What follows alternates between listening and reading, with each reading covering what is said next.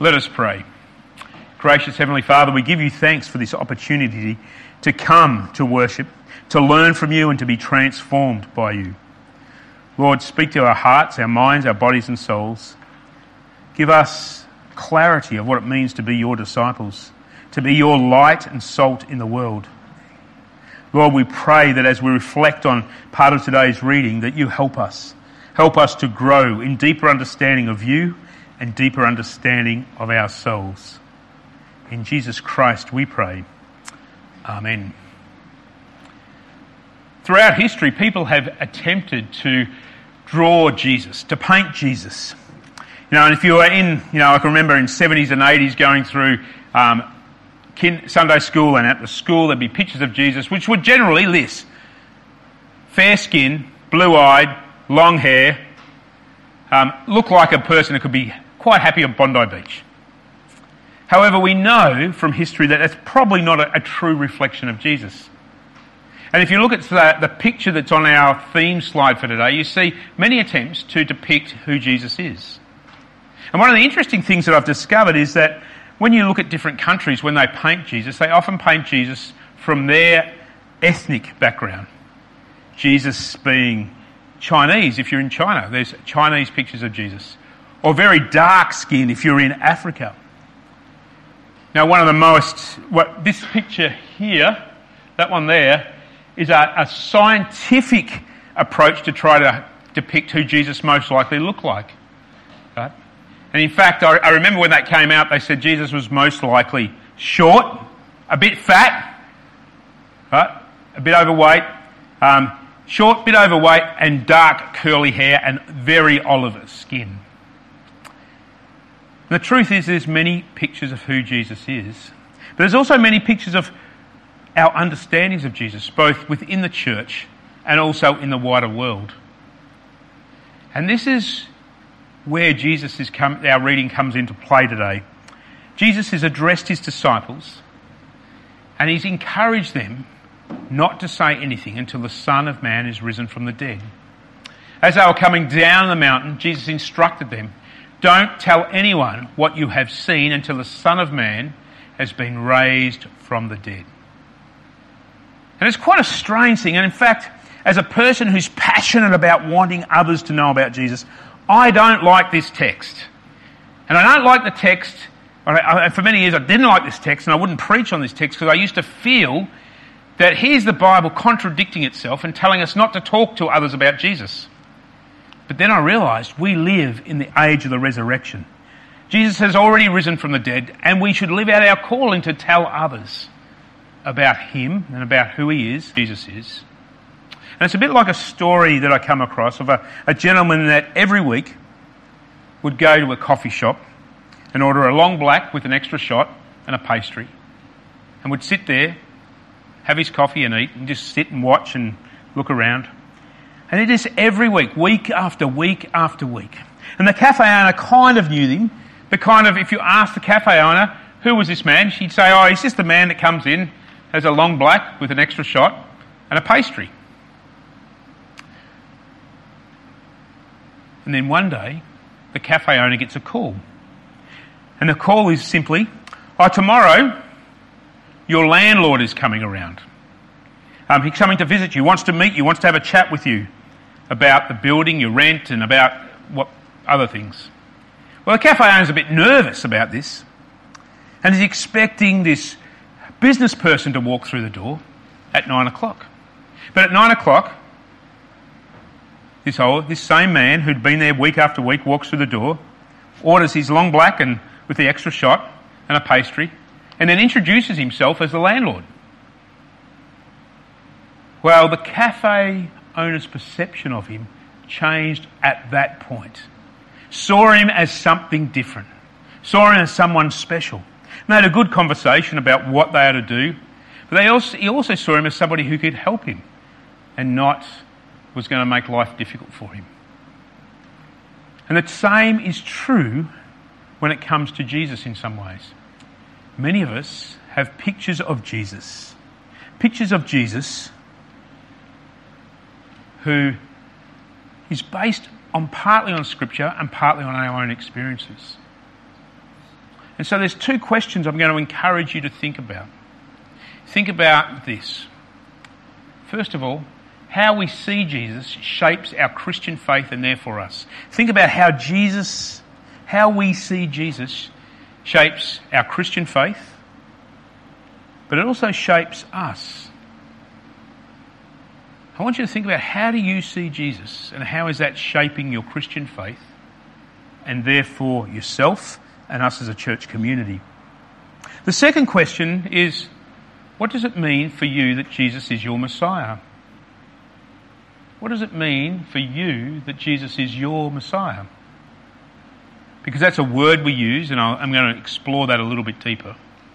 But I invite you to keep thinking about these two questions, because the reality is the Christian church is shaped by how people see Jesus. And we as individual Christians are shaped. People leave congregations, even leave Christianity, because of their perception of the church and whether it's living up to what they believe Jesus is about. But today's reading encourages us to think of two very important things. You see, there are many pictures of Jesus, many pictures of Jesus. Some people will focus on Jesus as the wise and ethical teacher. And particularly if you go to Christian schools, this is one of the things they focus on, that Jesus is a good ethical teacher. He's worth listening to, right?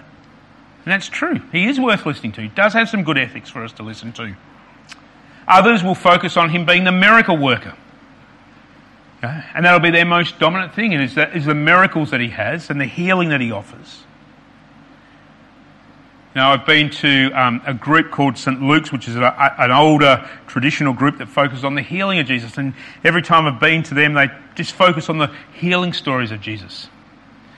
I have a friend of mine who who kind of says, look, we see, like the song we sang, Jesus Loves Me. Too many people think Jesus loves them and he's just this nice, meek and mild thing. And his favourite story of Jesus is when he comes into the temple and overturns all the tables. He says Jesus is like that. You know, he, he's going to correct our wrong and confront us really strong. And that's his focus. And so in the Christian church alone, we have many different perceptions of who Jesus is and what's important. Some see him as a good man. Islam talks about him as one of the highest ranking prophets. Not God, but one of the highest ranking prophets. Two other faiths, the Hindu and the Baha'i faith, talk about him as one of the manifestations of God, but not the complete manifestation from God. And then we have this thing that Jesus is referred to as the Messiah. What does that mean? Well, at the time of Jesus, um, if you go through the Old Testament, there's, it is littered with this promise of a Messiah would come. And many of the Jewish people at that time are like many Australians, in that they're looking for a Messiah. They're happy for a Messiah to come and make their life easier and better. You see, the Jewish people at that time were under oppression. They were living in their own country or living in a country, but were ruled by Roman rulers and were being forced to do things they didn't like and didn't have control over their life. And so they kept praying and wanting this Messiah to come. They also had this elevated view of the Messiah, you know, which probably didn't relate when they met Jesus, because Jesus kind of walked around and did things in the community, got his hands a bit messy, mixed with people who weren't perfect or purely clean.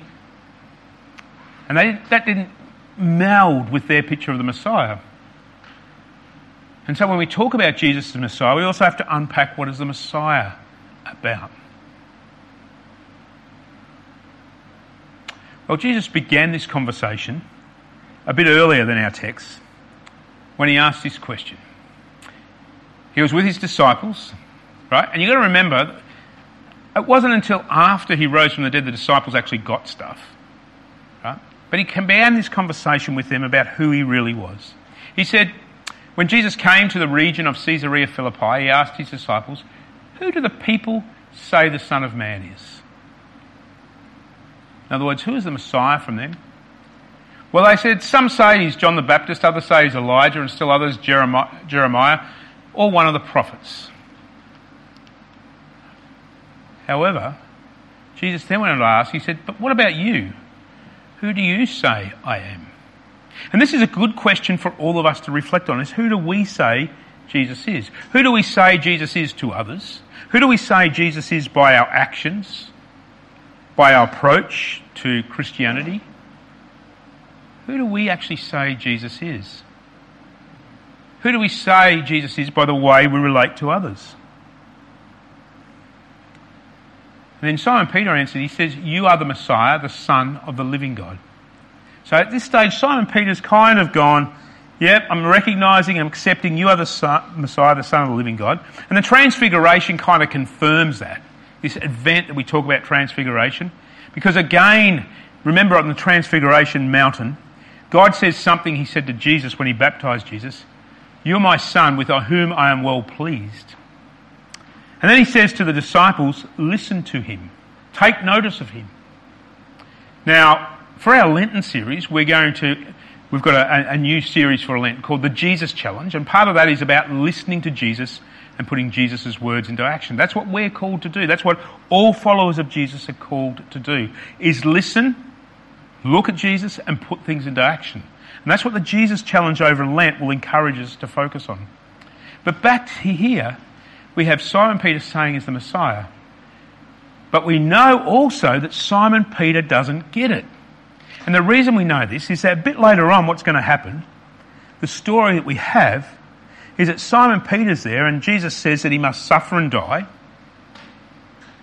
And what does Jesus, and what does, Jesus says he must suffer and die. And what does Simon Peter says? No, not you. That's not what you're going to go on about. So he doesn't quite get what it means for Jesus to be the Messiah. So what does it mean for Jesus to be the Messiah? And that's a question for us to think about and reflect on. You know, I'll, I'll, I'll give you this analogy. If I um, had said to somebody, you know, it's very easy for us to have a, a thought about something and to say this is what should happen. If I had said to my mother twenty years ago, um, you're going to have a phone. You know, what's your picture of a phone? She would think of a phone with a wire to the wall and something you've got to, you're bound to, right? And if I then said to her, oh, we've got a phone that we can walk around, she'd be going, how can you do that? Right? We have this picture of things. And likewise, people have a picture of Jesus and therefore they have a picture of the Messiah. They have an expectation of the way he would act. And we do this with people. I don't know if you've noticed this, but when people get to particular positions, it's like there's an expectation of the way they dress and what they say and how they go about stuff.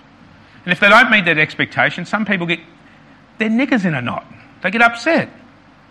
But the reality is, Jesus is not going to be bound by how we think the Messiah should be.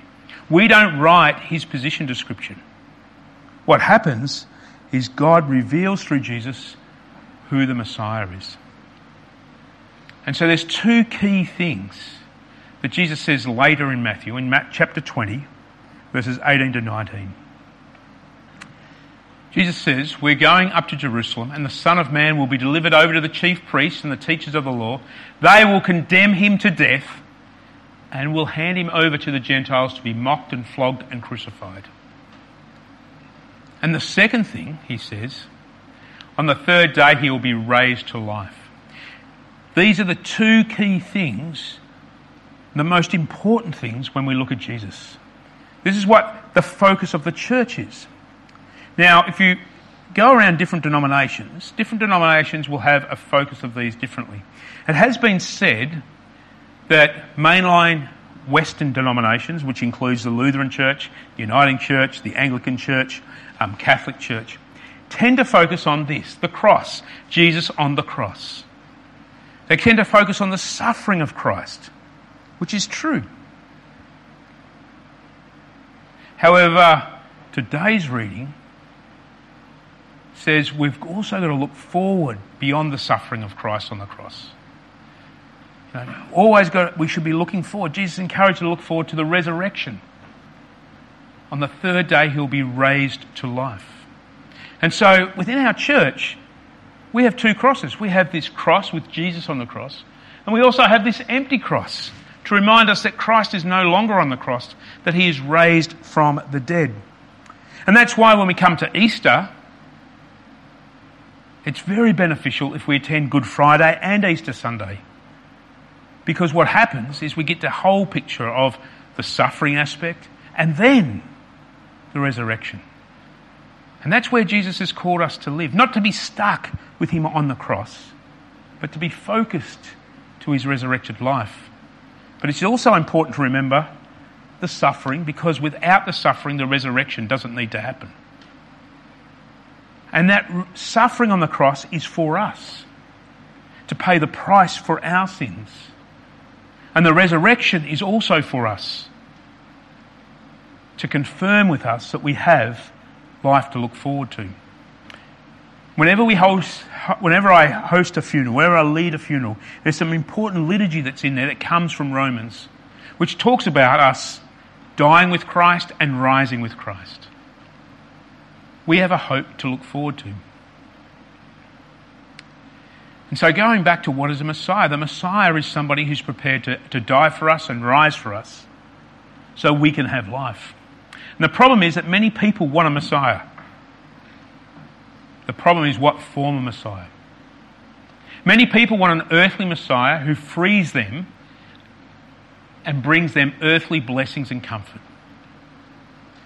Even within churches, we have people who will focus more on the earthly blessings that God gives. And I get disappointed with God. And I've talked to people who have left the Christian church, or at least left congregations, and a lot of it's around this. God's not giving them what they think should be comfortable. In fact, he's making life more difficult. And the truth is, if you take the New Testament as a guide, life will be challenging as a Christian, because it encourages us to look at life differently, to live life differently, to live not for ourselves but for others, to do things not just to, to make us comfortable, but to bring blessings to others, to help others to know they're loved. And so one scholar wrote this, and, I, and then he went on to say, Jesus is our Messiah whose main mission is to be our sin bearer and give us the gift of eternal life. Jesus, being the Messiah, is the only one who has power to do this, that he comes. And this is where, back in Jesus' day, but also in Australian society, people struggle, because they are looking for a God that makes life easier, that takes the pressure off them now, but limits God. They want to limit God to just this earth. Whilst Jesus is reminding his disciples is to point people, point people to the resurrection. Now, one of the blessings that I have is to be involved at times with people's difficult times of their life, like a death. A few weeks ago, I got a phone call from somebody who says, "Oh, it's terrible. My grandmother's died." Oh, how old was she? eighty-five. And I'm always a bit cautious, because you, you go to comfort people. You've lost someone you loved. But for us as Christians, we can also go, wow, Grandma has passed from this life to eternity to be with God, to a place where there's no more suffering, no more pain, no more death. And that's been made possible by Jesus. Because Jesus is our Messiah doesn't mean he's going to make our life comfortable now. But what he does do is bear the cost of that sin that we should bear, and so we can have eternal life. So what does this all mean for us? Well, to understand who Jesus really is, we need to see everything he does through the lens of his actions on the cross and the empty tomb. One of the other faults of Christianity and is that we often like to pick on other Christians who we think have got it wrong. We like to point out that they're flaws. So they've got to say, oh, those people who are focused on, like St Luke's group, oh, they're just focused on all the healing stuff, right? We like to say, well, you haven't quite got it right, and we, we like to pick that. Well, the healing is part of Jesus' ministry, and it's part of our ministry. Sometimes we get people who are focused just on prayer. Sometimes people get a bit upset when we start talking about money in the church. And yet, the topic that Jesus most spoke about in the New Testament is money. There are also other things that people like to focus on with Jesus. What's important is to put all those things into the, the lens of his actions on the cross and the empty tomb. Is to say to people, when you look at Jesus, everything revolves around these two actions. What he did for us on the cross and his empty tomb. It gives us hope, it gives us a future. It changes our destination. It doesn't mean the other things are not part of his ministry, but it changes the way we look at them. Because to really understand who Jesus is, it's important to understand that and that. The cross, the crucifix of Jesus, and the empty cross. He's our sin bearer and he's our death defeater, as somebody put it. He's the one who's made it possible for each of us to have life. And so what does this all mean for living the faith? Well, first of all, think about this. Always see Jesus and what he does through the lens of the cross and the empty tomb.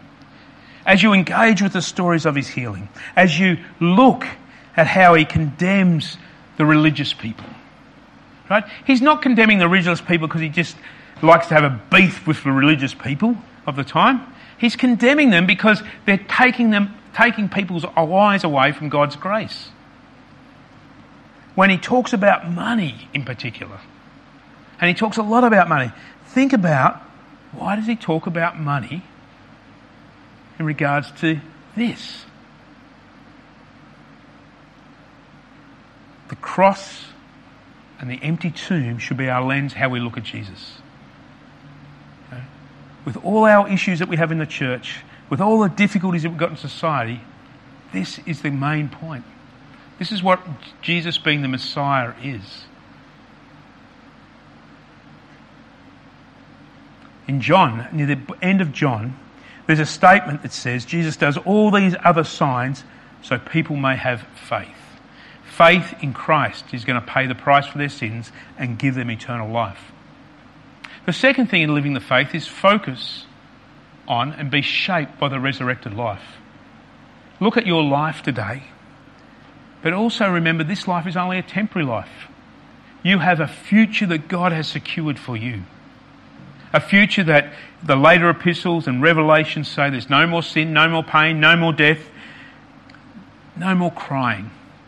A future that has been made possible by these two actions of Jesus' death on the cross and his resurrection from the tomb.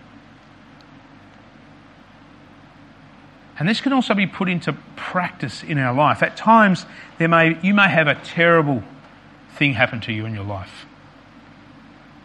Well, with a resurrected focus, as someone said to me once, when I visited them and I thought, oh, things were terrible for them, they weren't un- totally unhappy. And I said, what's on?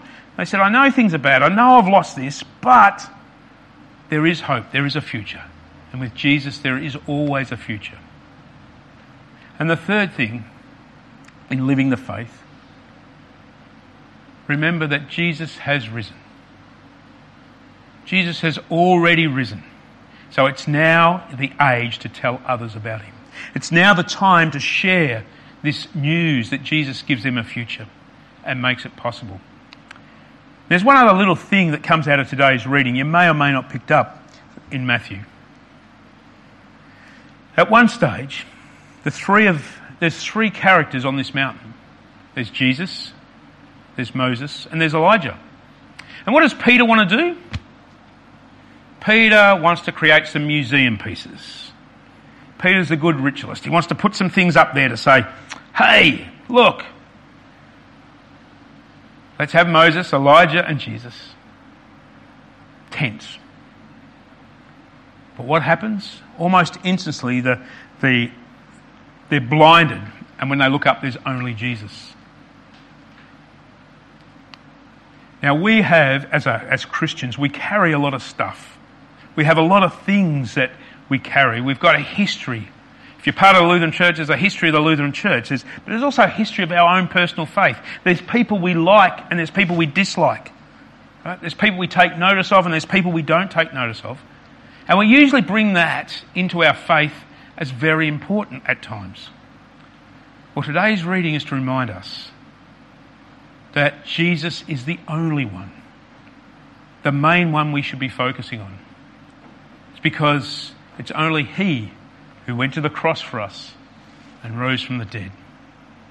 May you live with a faith of hope, hope in the future, hope knowing that the real Jesus is the one who does love you, but He shows His love through the cross and the empty tomb. Let us pray. Gracious Heavenly Father, pour down your Holy Spirit on everybody here and everyone we meet.